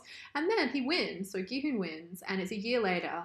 And look, I know he doesn't. I kind of like the fact that he doesn't want to touch the money. That he's so fucked up that he can't even touch it. But also, I feel like he should have done what Mm. poor bloody dead Sae-byeok asked him to, and um, gone and got her little brother. Nah, he's too. He was too fucked He was there. too fucked. And until Like- he gets his red hair, then he goes and he does. He goes to get the little boy and he puts the little boy with Sangwoo's mum Yeah. and gives them a shit If his mom hadn't died, like when he got back, I think so. I think maybe he You're would have. But he is just completely beyond rock Yeah. bottom. Like he it's so he's true. done all this stuff, and literally the one thing that he could have done, which is look after his mom, he didn't. and I think and the fact so that it he means have been nothing. there, Yeah. that she would have died and lay on the floor for days, would Yeah. have fucked him up in such an intense way that he wouldn't want to touch the money because the money was what he was doing instead of being with his mom. Exactly. So, it's that's it. much, Like. I kind of like I love all that. That makes so much sense. But I felt sorry for Sae-byeok, who but wouldn't give a shit about that. At least he, and think he does it in the end. Though he does, Yeah. he does, and he gives actually half of the money. Mm. He actually gives To to Sangwoo's mum. Right? Um, so that's good. Which I liked as Yeah. well because you see Sangwoo's mum very much so fussing over, and you know she's had a hard time because her son is missing. No one Mm. knows where he is.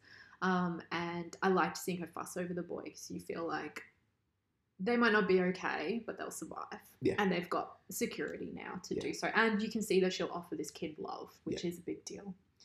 Uh, so what else have I got? I can't read my writing. Oh, so I loved the end scene. We get this scene where Gihoon kind of gets picked up off the street when he's in his homeless, you know, just fucked up stage.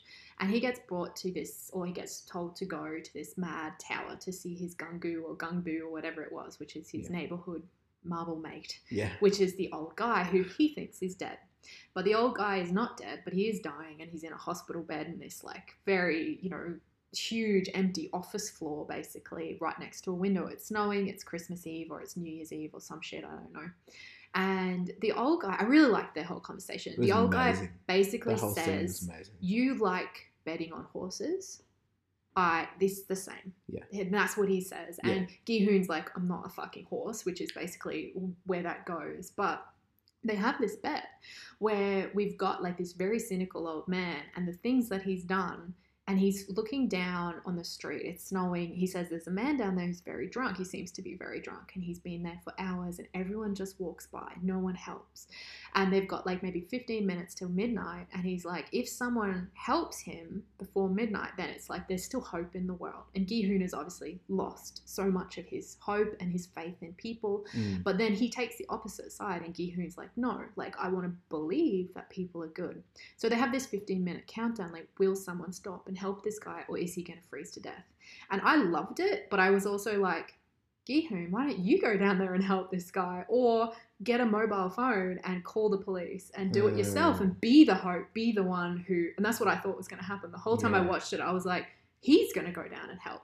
Um, and then that's still winning the bet. Someone helped. It was him Yeah. He's the hope in the world. But anyway, I didn't mind it because someone does help the old guy. But if someone hadn't helped the old guy, I would have You been like, Gihoon, you let that dude Really- die. That's such an interesting insight about that. And I actually, you know, what's very interesting that that shows is that you know the guy says, you know, you bet on horses, I bet on people, Hmm. and Gihoon's like, I'm not a fucking horse. We're not horses. You can't do this. Hmm. But he participates in betting on someone And he who doesn't could go die, help. who Yeah. could die, Yeah. and it can see how easily someone could do that. But this is this guy who's like a you know mega Hmm. rich person, you know, basically says that you know he he, be, he became so dissatisfied with life because he had everything that money could buy, but could never get the thing he wanted more. Like he, he, he got everything he wanted, so he always wanted more, but there, Mm. there was nothing there to satisfy that. Yeah. So him and some other rich people get together and they, they think of They this idea this to, to create this game like and and you know you just like think it's like it's horrifying and it is it's a horrifying concept like to put people through that Mm. and how you could think of people like that and not have any empathy but obviously they've gone past that point where you know they're thinking of them as horses and they're Mm. thinking of them as you know the people who win as being you know getting all these great opportunities Mm. and maybe they even think the people who lost well they had nothing to live for anyway so Yeah. you know so Oh. they so they do all this like mental gymnastics consent, to, right? to yeah they do They give these people a choice. No one's there that didn't want to Yeah. choose to be there And- as well. and they do all this sort of like you know, the people running Mm. the game do this mental gymnastics to convince themselves and justify that it's okay. That it's just so the same they're, they're not on even horses. evil. They've just sort of warped Mhm. their perception of the world. But you can see in that moment, Gihun actually does participate in something very similar. He, because he is so like wanting to prove to this guy that you know this is wrong, he participates Yeah. in a game that's, Well, that's, that's what I based was on like. Why doesn't life. he just you say know? no? Yeah, I'm yeah. not going to play this stupid game with you. Yeah, Um, yeah, I find that really interesting too. Um, it wasn't something that I hated. I just had to put it on one of these lists. I really liked that whole scene. I thought it was Yeah, great. it It was, was- really that was, interesting. like, in, intensely Yeah, good. I thought so too. Um, I also really liked just the change in Gihoon from the start to the end. Like his growth and his change Yeah. is immense. Um, on my list, I really hated getting spoiled on Instagram that Oh, the actor jeez. Lee Byung Hyun was behind, you know, the big bad masked guy who was in charge of everything, whose name is Frontman Mm. And who turns out, of course, to be the detective's older missing brother. And I saw a still on the fucking internet, which was these two men looking at each other, and the detective had like that look in his face that he looked really like he was gonna cry and was really shocked and upset. And I'm like, oh, so fucking Lee Byung Hyun is behind the mask and is clearly his brother. Yeah. So that was very annoying. Um, and I didn't tell you about it so that I wouldn't Thank you. spoil you. Thank you. No worries. and next on my list of stuff that was weird is I've written English speaking actors question mark Oh yeah, that's on which my list is as well. um, the VIP dudes. I loved Ooh. it because they're opulent, they were weird. The start, they were just like yeah, there was a seediness to it all that I thought was weird and great and suited these kind of crazy people. But I feel that the actor Lee Byung Hyun and the actor whatever his name is, Wa what's his name? Woo Ji Hoon, Wa Ji Hoon. What's this dude's name? Uh, oh, Wi Ha Jun, the Yeah. actor Wi Ha Jun, both acted in their scenes speaking English better than as a second language, better than these Sure. guys. I think acted speaking English in their first. Well, language. I think the, I, this is where our, our don't like lists overlap. I think the, I didn't really mind the- it to be honest. I I've seen way worse the in guy- yeah, the guys they English got, speaking It's people. just like it sounded like really bad video game dialogue. The way they talk, like just so over the top, and I'm like, surely, like, because to me it almost seemed like they could act, but like they were purposely think doing that, that. But do you think there's very- something about maybe if the script has been written by somebody who English is their second language and they've written the English words that that's why it's a kind of um an awkward script when it's in English that is harder for maybe people to sound natural. So I don't Maybe. know though. There was something about the tone that they used as well. Like all of them did it. It was just really bad. I was okay with it all because Yeah. it added to the weirdness. Like there was an element of weirdness, but also I've seen way Yeah, worse in. K dramas with like No, white actors they- being insane. I think they got away with it because yeah, they're wearing these masks. Yeah. They're in this opulent room with like people painted like yeah, it's all very distracting. So you're kind of like, okay, look, Yeah. these are fucking weird people anyway. Yeah. Like, so, so if they speak weird, it's because they're weird billionaires that are Yeah, weird, you know, not because they're bad actors. maybe that's what Jeff Bezos actually sounds like. you know, um, Oh, I'm just imagining this is what he must do, like in his spare Oh time. no! I'm sure he has. I don't know. I mean, I don't know. I, think he probably does that. I, I- said he probably just gets Amazon workers and just throws them in a pit and tells them to fight to the death. um, I do think that Wi Ha Jun, who didn't have to speak much English, but he did a very good job, and Lee Byung Hyun is obviously he does a lot of acting in English, so like he was very good. Hmm. He did heaps of because he was from Mr. Sunshine. He had to do heaps of talking in English and that. And he's. I just think it must be so hard, you know. Like I think acting must be so hard. I don't know. I'm not an actor. I think it looks really hard.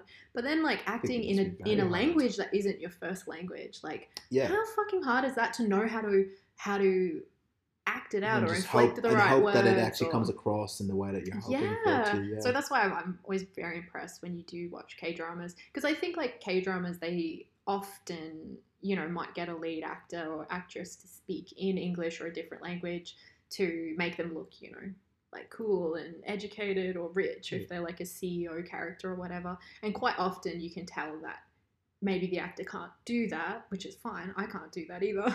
But like that, it's a scripted thing that they've learned. Well, so I thought it wasn't like that, and Mm. it seemed good. Mm. Hmm. That's Cool. it from me. What about Uh, you? What Actually, I loved everything, so there wasn't Yeah. much I didn't like. I again, I had to nitpick. I mean, um, I don't know why I put. Okay, so anyway, the things I didn't like. uh, Well, yeah, obviously those actors for the, the VIPs. the VIPs. Um, I in the first episode, you know, the, basically the one thing that I think connects us to anything resembling a K drama was the shoutiness of Gi-hoon and the sort of weird gangster stuff at the very first episode. I was like, ugh, okay, you know, it was just weird. The guy who and- sucked on Gi-hoon's blood. yeah, I was just why is this happening? Why is this in here? Like, it doesn't make any sense. Oh look, So- it wasn't my favorite part Yeah, of the show. I didn't like it, but you know, it all was it was over very quickly, and things kept moving in a way that was quite good. So that wasn't like a huge hurdle for No. me. Um, I uh, for some reason I put on my list the gangster guy, but I actually like the gangster guy. I think you mean like you love to hate him, like you Yeah. hated him, but you loved hating him. maybe something like that. I Because I think um yeah, that's how I felt about him. Like I didn't like him, yeah, but I loved to not like him. That was Yeah, great. He was perfect. I don't know. I don't. know. I think I actually quite liked him. Um, okay, so one thing I found I didn't like the sex scene. It was yucky. oh yeah, that was that was I was like like, ew, gross. That is nasty, like on a toilet bowl, you Oh. know, and it was like, It was yucky. you know, but I don't know, maybe, maybe they don't mind, you know. We can't kink shame anyone here. This is not I didn't like it. I'm gonna, I'm gonna shame. It was no good. yeah. But I mean, you know, Sure. I don't mean it should be removed from the show. It was perfect in the show. Yeah. I just mean like when I was watching it, I was like, I forgot about that. Yeah, yeah. Yuck. Sweaty on a toilet bowl. Toilet sex. Yuck. Finish it off with a cigarette as well. All right. Um, never think of it again. one thing I didn't like, oh, it wasn't that I didn't like. I just felt like they could have done a little bit more. Is that so? In the first episode, we have Gi-hoon, and he's very like you know we, we see kind of what character he is. You Yeah. know, he's down as like as desperate, but he's also like he's a deadbeat. Like he's a Yeah. real deadbeat, and I think he actually very quickly becomes much more considerate and likable once he hits the game That's interesting. very quickly. He It- falls in the role of being this. He's got a lot of empathy. He's got a lot of kindness. He's very like, please join our group. I can see that you're a weak, Yeah. lone person. and I could see that he would And have why- those qualities, but it all I think it happens just a little bit quickly. Like I just or they could have like, just toned him down just a tiny Yeah. bit. Had him as a deadbeat with an addiction problem, but had him less maybe callous towards his mum. You know, something like that. Yeah, I just feel like this he he sort of gets on this track in a little bit too easily. When when I just felt like I didn't see the part where he got to that. mm, Where that's I could, I could believe that he is he becomes that or Mm. this game like parts of those games bring him at, bring that out in him but I didn't actually see that happening so I, it kind of stuck in my mind as something that was missing so it's Mm. not something I didn't like I just feel like there's a missing piece in there some a couple of scenes that needed to be added just to show him get a little from that point you know to move Mm. or, or to see that character growth the ball rolling it's like Mm. it's almost as if the ball was rolling we didn't see that start rolling we just kind of saw yeah, it yeah. happening after I the do know fact what you mean. like- Actually, that's an yeah. interesting point. I like. I don't think it's a. It's not a bother when you watch it. No. You just watch the No, show. no. But in hindsight, when you point it out, I'm like, oh yeah. Yeah. you know, I just feel like everything is done so well in the show that you, you this, nitpick, is the problem. or you can. This is the problem shows are really, really good. Is that the very few things that are small that they can become more visible. Mm. Whereas a show that's you know okay, you kind of just roll with it and you're like yeah whatever. Like, Yeah. you, you, a lot of You, you things. that- lower your you expectations. lower your expectations, you know. You're quite right. Um, but I, I did admit, like when I had to do this, I was really thinking very hard of things I didn't like, and I've only actually the main things that are coming up now, just after you talking about it and just me thinking Mm. about it. The other thing I didn't like was at the end. So he basically, you know, he gives half his money to uh, Sang Yu's uh, mum, Sangwoo's mum, yeah. and uh, and then he's like, you know what? I'm gonna go find my daughter. She's in America, and I'm gonna be a good dad. and I'm gonna put my red hair near her. I'm gonna freak her out with my red hair, but you know he's got a nice suit, so that he so he's gonna look pre- presentable. She might find it interesting, you know. I reckon um, she's at that age. exactly. She's between one and ten. She's be- she's somewhere between the ages of one and ten. People that age love red hair. That's Yeah. fake. That's a proven fact. Um, sure. But but you know basically he um He, doesn't go. He, he doesn't go. So he's at Incheon Airport and he sees a, um the suit guy playing that that initiation game with someone. In the subway, he Yeah. sees Gong Yu having a little slap around with Exactly. another dude. and he runs over to where that's happened. The suit guy, Gong, Gong Yu, gets away, Hmm. but he tells the guy who's actually won the game and, and got the little card. he takes the he card. takes the card and he just basically, you know, shouts at him. And, and he calls. and he calls it, and the person who answers is the front man, and the front man says, uh, he basically just says, you know, Let it go. Leave the country. Let it get go. on that plane. you should get on that or plane. And he doesn't get on the plane, and presu- presumably it, it seems like the intention is he's going to do Fight something back. to fight back. I we really don't know what it could be. I really felt like look, I know, I understand. I think I think part of it makes sense. He's changed a lot. He's gone through so much, and he can't let this go because a lot of people died, and a lot of Mm. people he actually made these close relationships died, and it was all really for the Nothing. entertainment of people. Yeah. and it's it's really messed up. And obviously, the you know you do need to, to draw a line in the sand and stand up for things at certain times.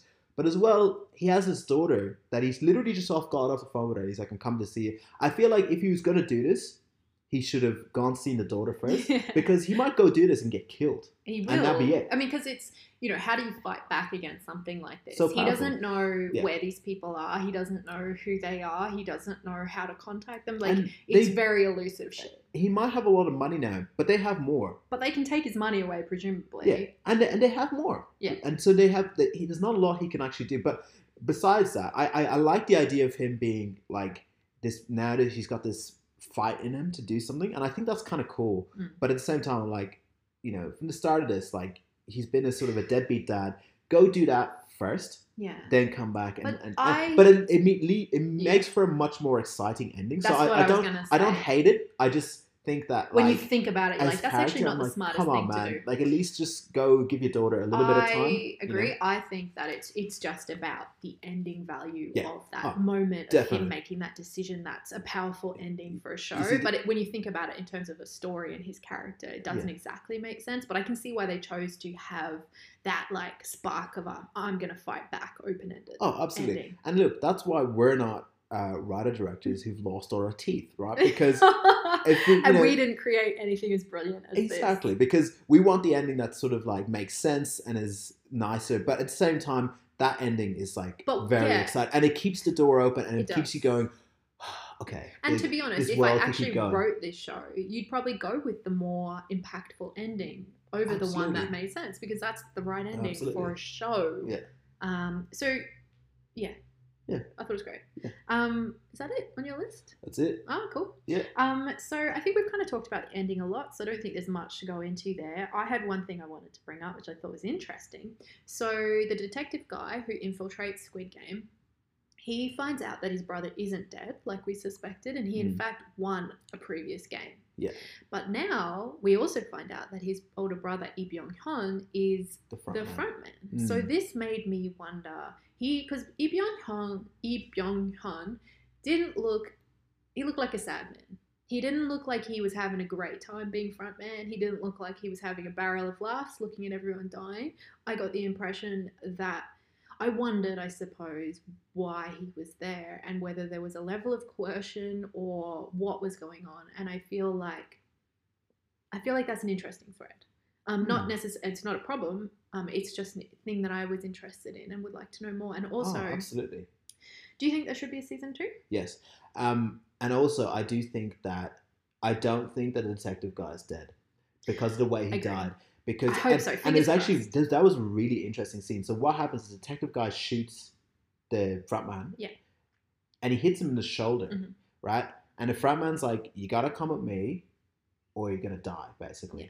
And he's like, The detective guy's basically like, no. "No." He's And then too upset at the this point. front man guy, he shoots him, but he shoots him in the shoulder. Shoots He's his little brother and he's, he's pointing the gun They're straight at him. They're very close. So I think he did it on purpose to give him the slightest chance. Because what we see is The he falls off the falls edge, off the cliff. and we don't see a body. We just see water. And look, in TV land, nine times out of ten, when that happens, like the person has survived, right? Yeah. Now that might not be the case, but I feel like if there was going to be a season two, it's going to start with him be getting picked up by a trawler or something like that. I you know? 100% agree because I think if there is a season two, Gi-hoon can't do this shit by himself. Absolutely and not. the only other person who I think is in a position or has the, not just the motive to tear it down and find out what's going on, but also like some actual skills, which I feel like Gi-hoon doesn't have, Yeah. is the detective guy. I think as well, if there was a season two, there's two other things they could explore, which would be very interesting.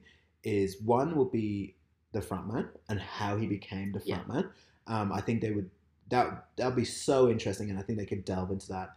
But the other thing I think is that what we we realize about the guards is that they don't Mm. seem to be just like normal employees. I think that they're Yes. also coerced into this to some degree. Yeah. They might be down in their luck. Maybe they're having some issues with their careers or whatever. Because we know one of the guys that he kills is a cop. Yeah. So I think that they are also in a tight And position. there's some you know? weird shit going on there because you remember it's like there's this thing where they can't talk unless they're talked to if they're lower. Exactly. And also, if your face gets revealed, Yeah. you die. And Exactly. who wants to work in that environment? And we see in unless that you one are desperate. Exactly. Yeah. And we see in that honeycomb scene that um, one of the guys who's about to get killed grabs a guard and he makes the guard take off his, his face. And the, guy, the prisoner gets killed, the player.